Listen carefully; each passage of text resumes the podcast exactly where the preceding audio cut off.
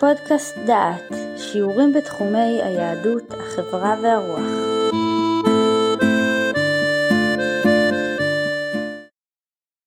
ברוכים הבאים לפודקאסט דעת, לקורס חופש הרצון. אנחנו עכשיו בפגישה הארבעה עשר, והנושא שלנו הוא עמדתו של רבי אברהם בן דוד אבן דאוד, הוא הראב"ד הראשון, בשאלת הסתירה שבין הבחירה של האדם והידיעה של האל, מה יהיו מעשיו של האדם. מדבר אליכם יהודה אייזנברג, המאחל לכם האזנה נעימה והנאה מן הלימוד.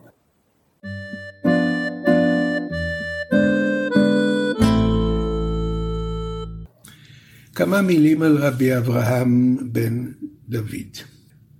אין לבלבל אותו עם הראב"ד השלישי שכתב את ההשגות על הרמב"ם. כשלמדנו את הסברו של הרמב"ם לשאלת הבחירה והידיעה, הוא העיר נגד הרמב"ם, לא נהג זה המחבר מנהג החכמים, ובקיצור, אם אין לך תשובה, אל תשאל שאלה. אנחנו פה עוסקים ברבי אברהם בן דוד הרעבד הראשון, והוא עוסק בשאלה הזאת, ותכף אגיד מה עמדתו. בפרק הראשון, בפגישה הראשונה שלנו, אמרתי שבשאלת הבחירה והידיעה ייתכנו שלוש תשובות, או להגביל את ידיעת האל, או להגביל את חופש האדם לבחור במה שהוא רוצה, או לומר שזו שאלה שאין עליה תשובה מסודרת. עכשיו אנחנו נפגוש את התשובה של הרעב"ד, שהוא מגביל את ידיעת האל. והרעיון הזה הוא רעיון מאוד מהפכני, ותכף נראה איך מתמודד הרעב"ד עם הבאת רעיון כזה לציבור היהודי. קצת על חייו. הוא חי בספרד ב-1110 עד 1180. הוא נולד בקורדובה, נמלט ממנה בעת כיבוש האלמוחדים לטולדו. והוא היה שם בטולדו הנוצרית, מי שביקר בטולדו מתפעל מהעיר היפה שהיא עדיין מוקפת חומה כמו עיר עתיקה. במרכז העיר מבצר ענקי. העיר הזאת הייתה אה, המרכז הלאומי, המרכז של ספרד, שם גם ישבה האינקוויזיציה. ובשנת 1180 מת רבי אברהם בן דוד כאשר האינקוויזיציה הוציאה אותו להורג, והוא מת על קידוש השם. הרעיון הזה של אדם שמת על קידוש השם, כשמדובר על רבי אברהם בן דוד, הוא מצמרר. כי רבי אברהם בן דוד כפי שאמרתי, כפי שרמזתי וכפי שתכף נשמע, מקטין את ידיעת האל לגבי אותן פעולות שהאדם עושה בבחירה. זאת אומרת, שכאשר הרעב"ד הראשון מת על קידוש השם משום שהוא היה יהודי והאינקוויזיציה הוציאה אותו להורג, והוא בחר במוות על פני המרת דתו, לשיטתו הפילוסופית, האל איננו יודע שהוא יוצא למות, מפני שהידע של האלוהים מוגבל באותם תחומים שהם בבחירת האדם. הדבר הזה מעצים פי כמה את מותו על קידוש השם. לא זו בלבד שהוא מת על קידוש השם, הוא איננו יכול להישען על העובדה שהשם יודע מה הוא עושה ומלווה אותו בדרכו האחרונה. הוא מת על קידוש השם כשהוא בודד והוא לבדו ואין לו תמיכה משום צד. זוהי מעלה יוצאת דופן כשאנחנו חושבים על אדם שמוסר את נפשו בשביל האידיאל הדתי שלו.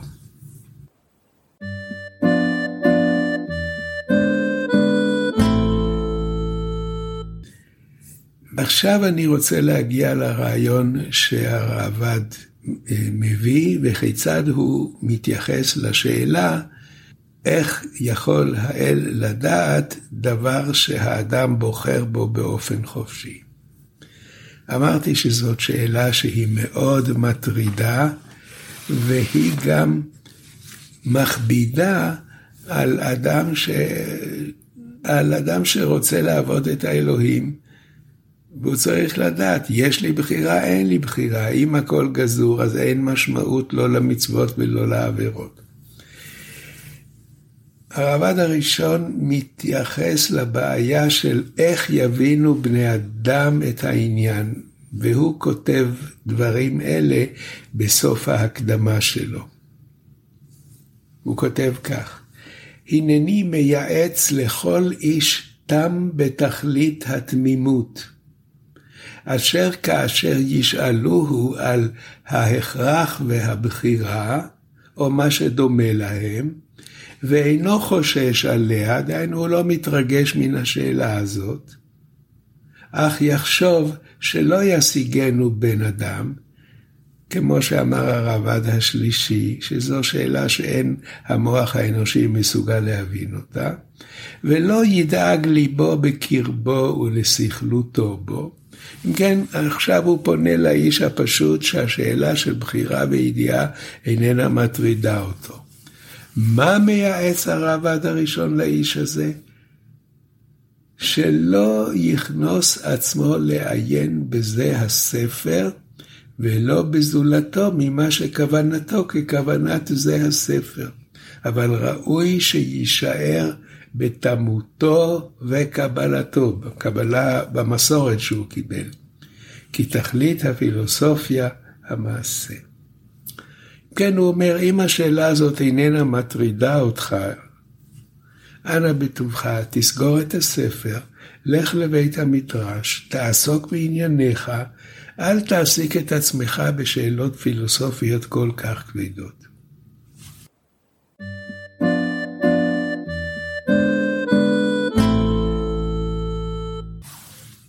אם כן, למי מכוון הספר? אל מי הוא כותב? והוא מגדיר את הקורא הראוי לספר, ספר האמונה הרמה. המתחיל בעיון, והוא נבוך על מה שמצד הקבלה לבד הגיעהו, ולא הגיע מעלתו אל שיתעמת לו מה שנשתבש בו. המשפט מעורפל. הכוונה היא, אדם מתחיל בעיון, והוא למד את הנושא, והוא למד על חופש הבחירה של האדם, ועל הידיעה האלוהית, והדבר הזה מפריע לו, מטריד אותו, הוא מבולבל. זה האיש שאליו אני מייעד את ספרי. אם כך, האיש הזה, המתחיל בעיון, זה הספר מועיל לו מאוד, כי כבר הקרבנו לו הרבה מאופני החוכמה, ובנינו על יסודיה הדת. והוא ממשיך את ההקדמה, מה אני מציע בספר ומה מיוחד לנו. והוא אומר, התורה אומרת, ושמרתם ועשיתם, כי היא חוכמתכם ובינתכם לעיני העמים. למה מכוונת התורה, למה מכוון הפסוק? מהו חוכמתכם ובינתכם לעיני העמים? והוא אומר, הידע הפילוסופי, ההבנה הפילוסופית של היהדות, נוכרים עוסקים בזה אלפי שנים ולומדים וחוקרים ומתפלפלים, ואנחנו קיבלנו מהנביא ומצאנו שהדבר מבואר במופת בפילוסופיה האמיתית. אם כן, לנו יש תשובה לשאלות האלה, והתשובה שיש לנו נמסרת מן הנביא, ויש לנו כאן מסלול איך להשיב על השאלה. אם כן, אני רוצה לסכם את עמדתו של אבן דאוד לנושא שאנחנו עוסקים בו. הנושא הוא חמור והנושא הוא קשה והתשובה של הראב"ד היא תשובה מטלטלת. כי אם הוא מגביל את הידע האלוהי, אז האדם פתאום נתון בחלל ריק. לכן אומר הראב"ד, אם אתה לא פילוסוף ויש לך תשובה, או שאתה מסתפק באי תשובה, לך לדרכך, אל תתעסק, אל תבוא אל הספר. אבל אם אתה מתחיל בעיון והסתבכת, ואתה רוצה למצוא תשובה לשאלה, בשבילך אני כותב את הספר. והיתרון שלנו, שהתשובה שלי היא תשובה שנתן הנביא. ועכשיו אנחנו נכנסים להבין וללמוד את תשובתו של הראב"ד הראשון לשאלת הבחירה והידיעה.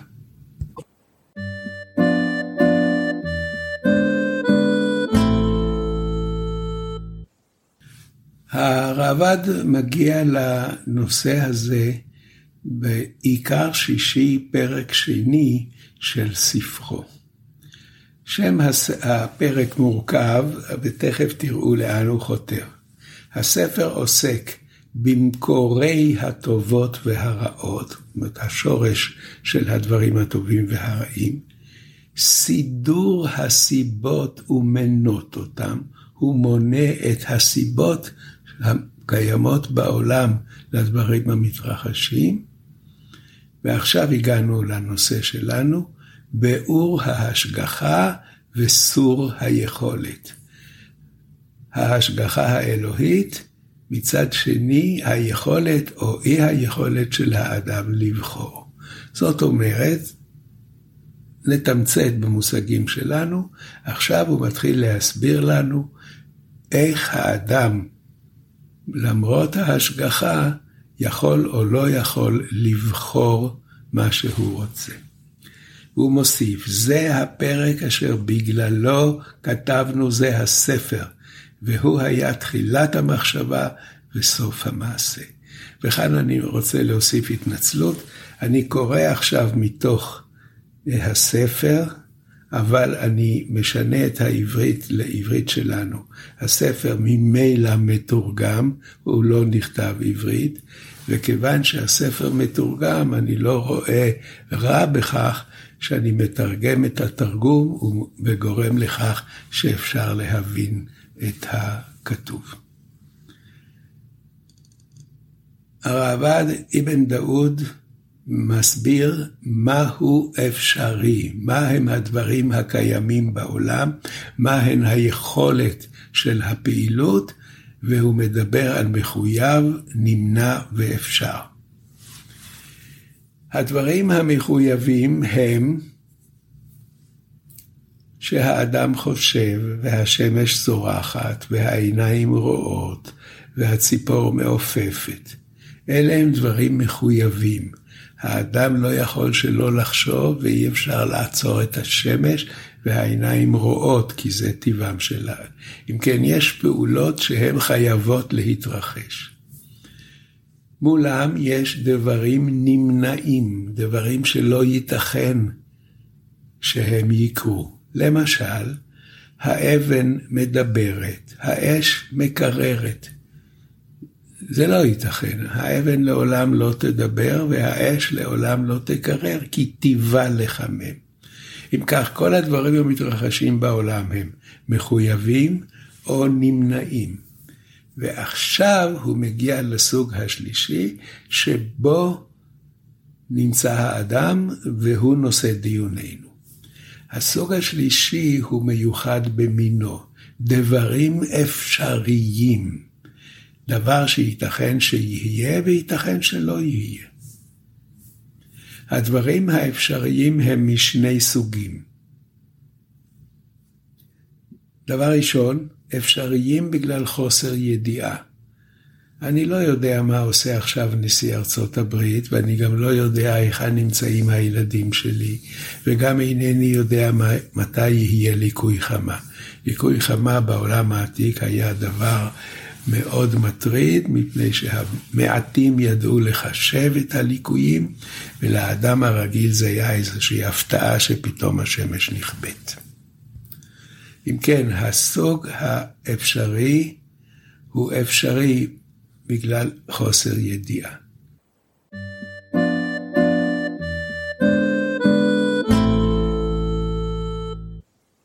ועכשיו הגענו לנושא שהוא הפצצה אצלנו. אפשרות שנייה של דבר אפשרי, זה בגלל שהדבר מעצם טיבו יכול להיות בשתי צורות מנוגדות. פלוני ייבחר בבחירות הבאות לראש ממשלה, או אלמוני ייבחר. ראובן יצליח בעסקים, או שיפשוט את הרגל. מישהו יסיים לימודים גבוהים או לא יסיים. אלה הם דברים שהם אפשריים, מעצם טיבם הבחירות יכולות להוליך לאלף או לבית, והסוחר יכול להצליח או להיכשל, והלומד יכול ללמוד או שלא ללמוד. עכשיו אנחנו מגיעים לידיעת האפשר. הדבר שהוא אפשרי מעצם טיבו, הוא תלוי בבחירת האדם. חלק ניכר מהדברים האלה, אני אבחר מקצוע א' או מקצוע ב', אני אעשה עכשיו דבר שהוא טוב לחברה, או שאני אבחר במסלול אגואיסטי ולא אתעניין בתוצאות. אלה הם דברים שהם אפשריים מעצם טיבם. ואם אני אומר שלאדם יש בחירה חופשית, לא ייתכן שהאל יודע מה הוא יבחר. והנה הדברים בלשונו של אבן דאוד. אם ישאל אדם, האם ייתכן שהאל לא ידע מה יקרה לדבר האפשרי? אם אני אומר שזה בבחירה, אז לא ייתכן שהאל יודע. האין זו הצהרה כי האל אינו חכם, כי אינו יודע דברים המתרחשים בעולם? אם אתה אומר שהבחירה איננה דבר שהוא בידיעת האל, זאת אומרת שהאל איננו חכם, כי הוא לא יודע מה מתרחש בעולם. נבחר פלוני להיות ראש ממשלה, והדבר הזה משנה חייהם של הרבה מאוד אנשים, והאל איננו יודע, מפני שזה היה בבחירת האנשים. התשובה היא, אומר אבן דאוד, כי האל קבע שדברים אלה יהיו אפשריים, וברצונו הם אפשריים, והוא אינו יודע מראש איזה משתי האפשרויות הקיימות תתממש. ועכשיו הוא מפרט את הרעיון הזה, שהאל איננו יודע כי הוא רצה שלא לדעת. כי אם האל ידע את התוצאות של האפשר, כמו שהוא יודע את התוצאות של ההכרח או הנמנע, אז כל ידיעה על פעולה של האדם תהיה כמו ידיעה על ליקוי חמה. אפשר לחשב מראש מתי יהיה ליקוי, והאל ידע מראש במה יבחר האדם. ועכשיו ממשיך רבד להסביר מה יקרה אם האל יודע מראש את התוצאות של האפשר, את התוצאות של הבחירה החופשית של האדם. אם כך יהיה הדבר, שהאל יודע מראש, אזי אדם לא ישתדל לעבוד, כי כבר ידוע כמה הוא ירוויח, והצבא לא יתאמן לקרב, כי ידוע מי ינצח, ואדם לא יעבוד את השם, כי כבר נקבע מה יהיה גורלו, ואיש לא ילך לרופא, כי ידוע מה תהיה תוצאת המחלה. והעולם יתנהל בלי מאמץ ובלי מטרות. ועכשיו שים לב לעיקר, אומר הרעב"ד, האפשריים הם אפשריים כי כך ברא אותם האל. והוא ברא אותם כך שאין לדעת מה תהיה התוצאה של המעשה האפשרי, רק לאחר שהוא נעשה. וכיוון שיש דברים אפשריים, והאדם יכול לבחור את הטוב ולבצע אותו, לכן יש משמעות לפסוק ביחזקאל, ששמענו אותו כמה פעמים במהלך הקורס. חי אני נאום אדוני, אם אחפוץ במות הרשע, כי אם בשוב הרשע מדרכו וחיה. רצון האל הוא שהרשע יבחר את הטוב, אבל הבחירה היא החלטת האדם. ודע שעל דעת הבחירה היו קדמוננו אומרים, הכל בידי שמיים, חוץ מיראת שמיים.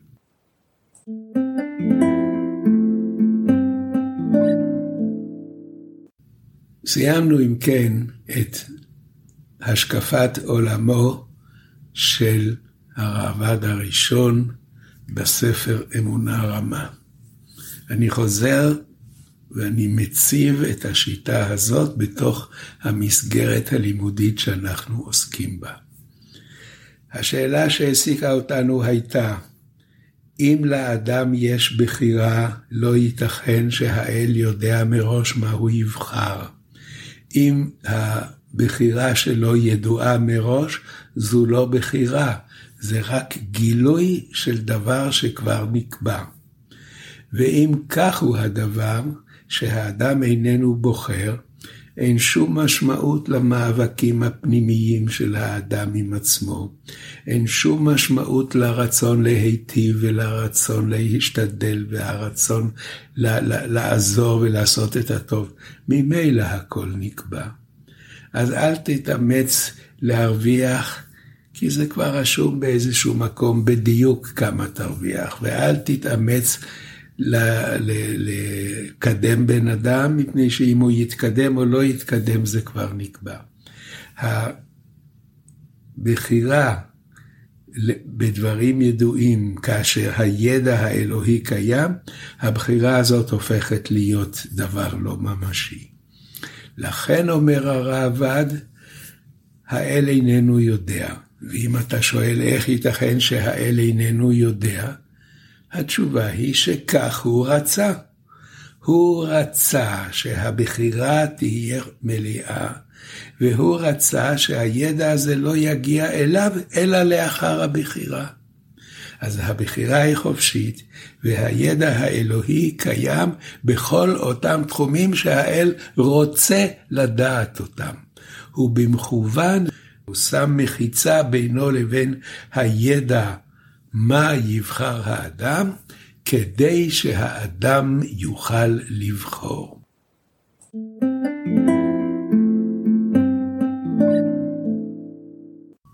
אמרתי בתחילת דבריי ואני חוזר על כך.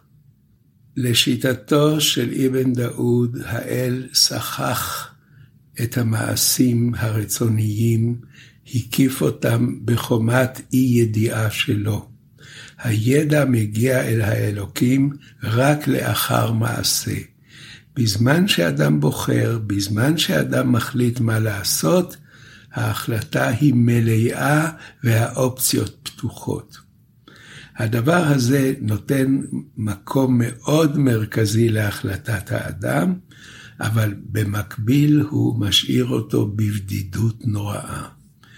וכאשר אבן דוד עצמו החליט שלא להיכנע לאינקוויזיציה ולמות על קידוש השם, לשיטתו הפילוסופית, האל איננו יודע מן המעשה הזה, מפני שהמעשה הזה נעשה בבחירה והאלוקים איננו יודע מה תבחר. רק לאחר שהוא ימות על קידוש השם, רק אז יגיע הידע הזה אל האלוקים. אבל כאשר הוא מתלבט, וכאשר הוא מסרב, וכאשר הוא עומד על שלו אל מול הדורסנות של חוקרי האינקוויזיציה, באותו רגע הוא לבד בעולם.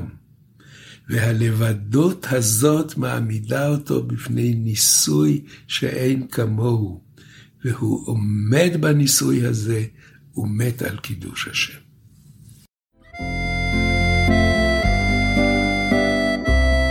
שמעתם שיעור מאת פרופסור יהודה אייזנברג. את הקורס המלא וקורסים נוספים ניתן לשמוע באתר דעת במדור פודקאסט.